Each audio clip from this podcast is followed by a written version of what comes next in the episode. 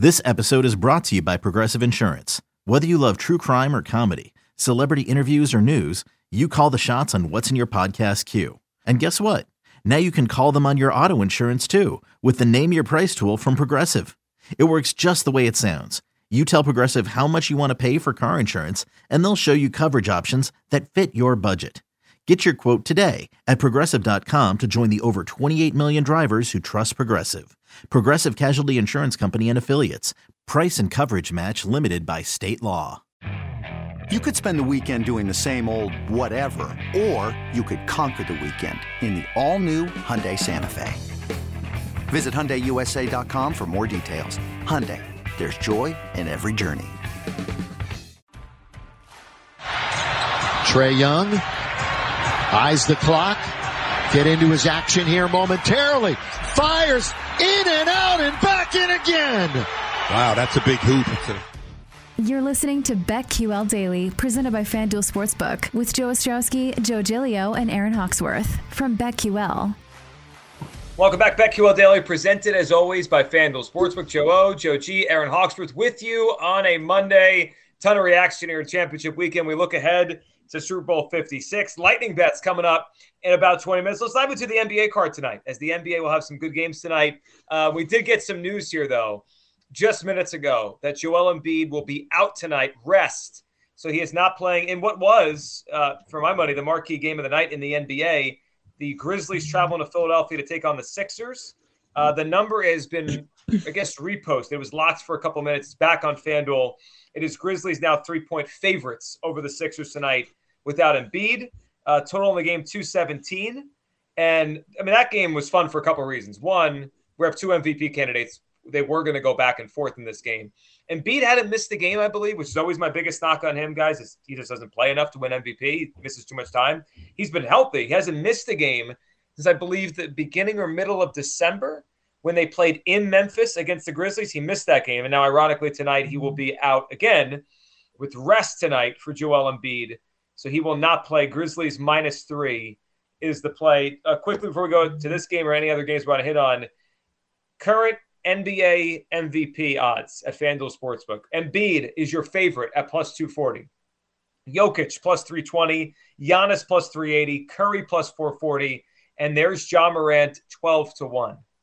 I'm interested to see how tonight shifts these. Every night there's been tiny shifts as a player, as a big game or, or not such a big game. Embiid's been having a lot of big games lately. I wonder if, let's say, Embiid, obviously Embiid's not playing tonight. Memphis goes into Philadelphia. Ja drops 35. They win. Is he climbing to, to under 10 to 1 or around 10 to 1? No. You think it just First stays? off, your team sucks. It- for your money, I mean, this clearly was. I know you said for your money because you're the local guy, but it was the marquee matchup of the night. And we're coming back from the break, and Joe G's like, "Oh, by the way, it Embiid's out." I had four props that I was looking at with Embiid. that Oh, I no. was looking to, I was looking to go against him. And here's the other part of it too. Um, if you take a look, I'm sure you're aware of this. Centers against Embiid the last few weeks dominating. Big numbers. If you play those overs, you've been doing very well. So now Embiid's not on the court at all. Like I was saying, you know, am I going to take a look at Steven Adams, uh, some of these numbers? So now, I'm now I'm kind of lost. Now I'm trying to figure out what to do. All right, so let's play this out. So you have Embiid off the court. Joe G, do you know which player on the Sixers has the highest usage with Embiid off the court? Uh, I guess Maxey or Harris. Maxey by a mile. Maxey's usage is 36%. The next highest with Embiid off the court is Drummond at 22.8%. So that's Wow. that's it's a pretty big leap. And if you look at Maxey's numbers per 36 minutes, 17 and a half points, 13 rebounds per 36 and over 4 assists. Wow, Drummond per 36. How much run is Drummond getting right now? Per game? Not that Yeah. much. Okay, because I was gonna say, um, how, how much will he get tonight though?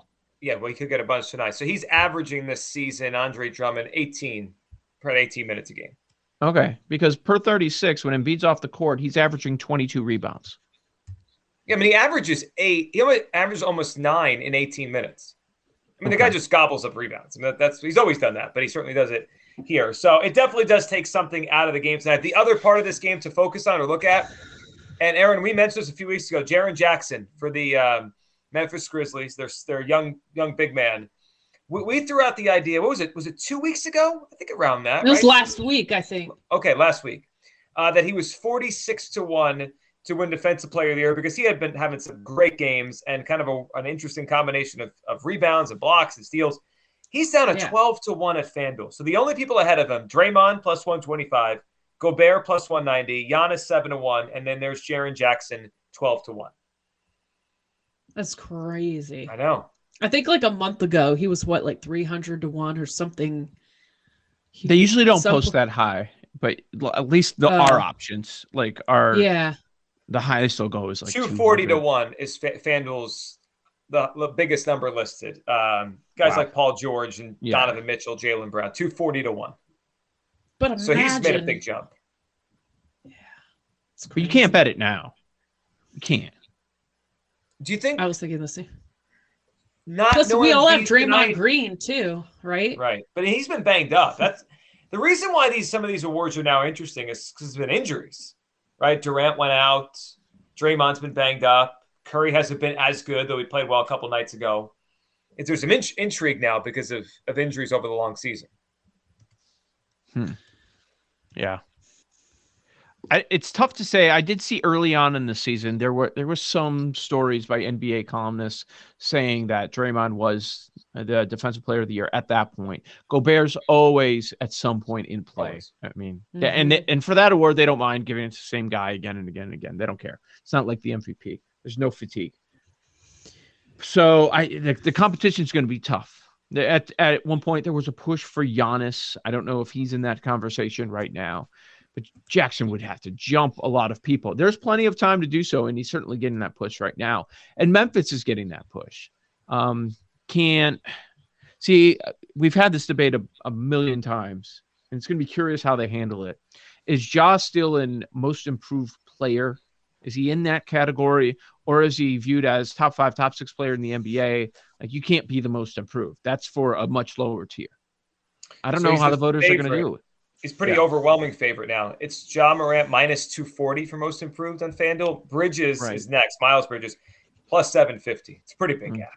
God, brutal. I wonder if any players ever so won both. Hmm. I would think not. Well, we've seen in football, we've seen MVP and Offensive Player of the Year win both. It's happened before. But it's also right. a little different because you don't have that, that quarterback position. There's that one position in the NBA that's viewed as so much more valuable. It's interesting. It just feels like something you shouldn't be able to win both. Um, Agree. I'm going through the names now. Just quickly, I don't think this has happened. Giannis didn't win an MVP in 20. I'm, I'm just looking at the best players to win this award. Like Giannis won one. That was 2016 17. He wasn't the MVP yet then. You go back through some of the names here. Unless I missed a Ronnie Seikaly or Scott Skiles MVP award, I don't think so. Yeah, I don't think they will. No, I don't think this ever happened.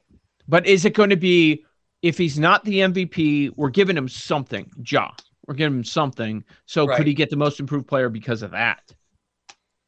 Yeah, it's just interesting. Like, let's say he continues to rise in the MVP race, right? Let's say he makes a big charge to the top do they just not vote him most most improved player? Like that would make him even more the most improved player, right? Like if he plays at that level, the, the gap should, in theory, widen between him and Bridges. But yeah, yeah. Also, I'm not sure if it's the same people that vote for both awards. Like to, to kind of conceptualize, like, hey, I'm voting him here, but not here. If it's different groups of voters, they might just say, "This is my vote. I'm going to vote him for this." We could see a changing of the guard with the vote with that specific award where maybe they are raising the level of the type of player they vote for. Last year was Julius Randle, and he was already an established player, right? right.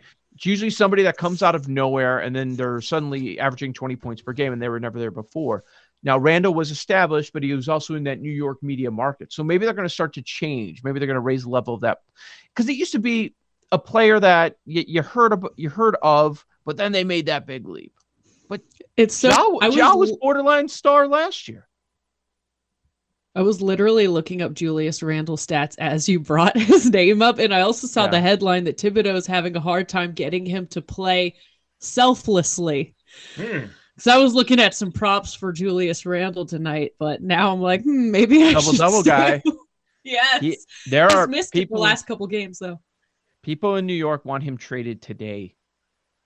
Things have taken a turn there. But because he might be, he might want to put his trade, you know, his talents on showcase tonight. You know, it's Mhm. like if he's getting talked about for that, maybe you want to look at a Julius Randle double double and a Knicks win over the Raptors. Hey, it's Kaley Cuoco for Priceline. Ready to go to your happy place for a happy price? Well, why didn't you say so? Just download the Priceline app right now and save up to 60% on hotels. So, whether it's Cousin Kevin's Kazoo concert in Kansas City, go Kevin, or Becky's Bachelorette Bash in Bermuda, you never have to miss a trip ever again. So, download the Priceline app today. Your savings are waiting. Go to your happy place for a happy price. Go to your happy price, Priceline.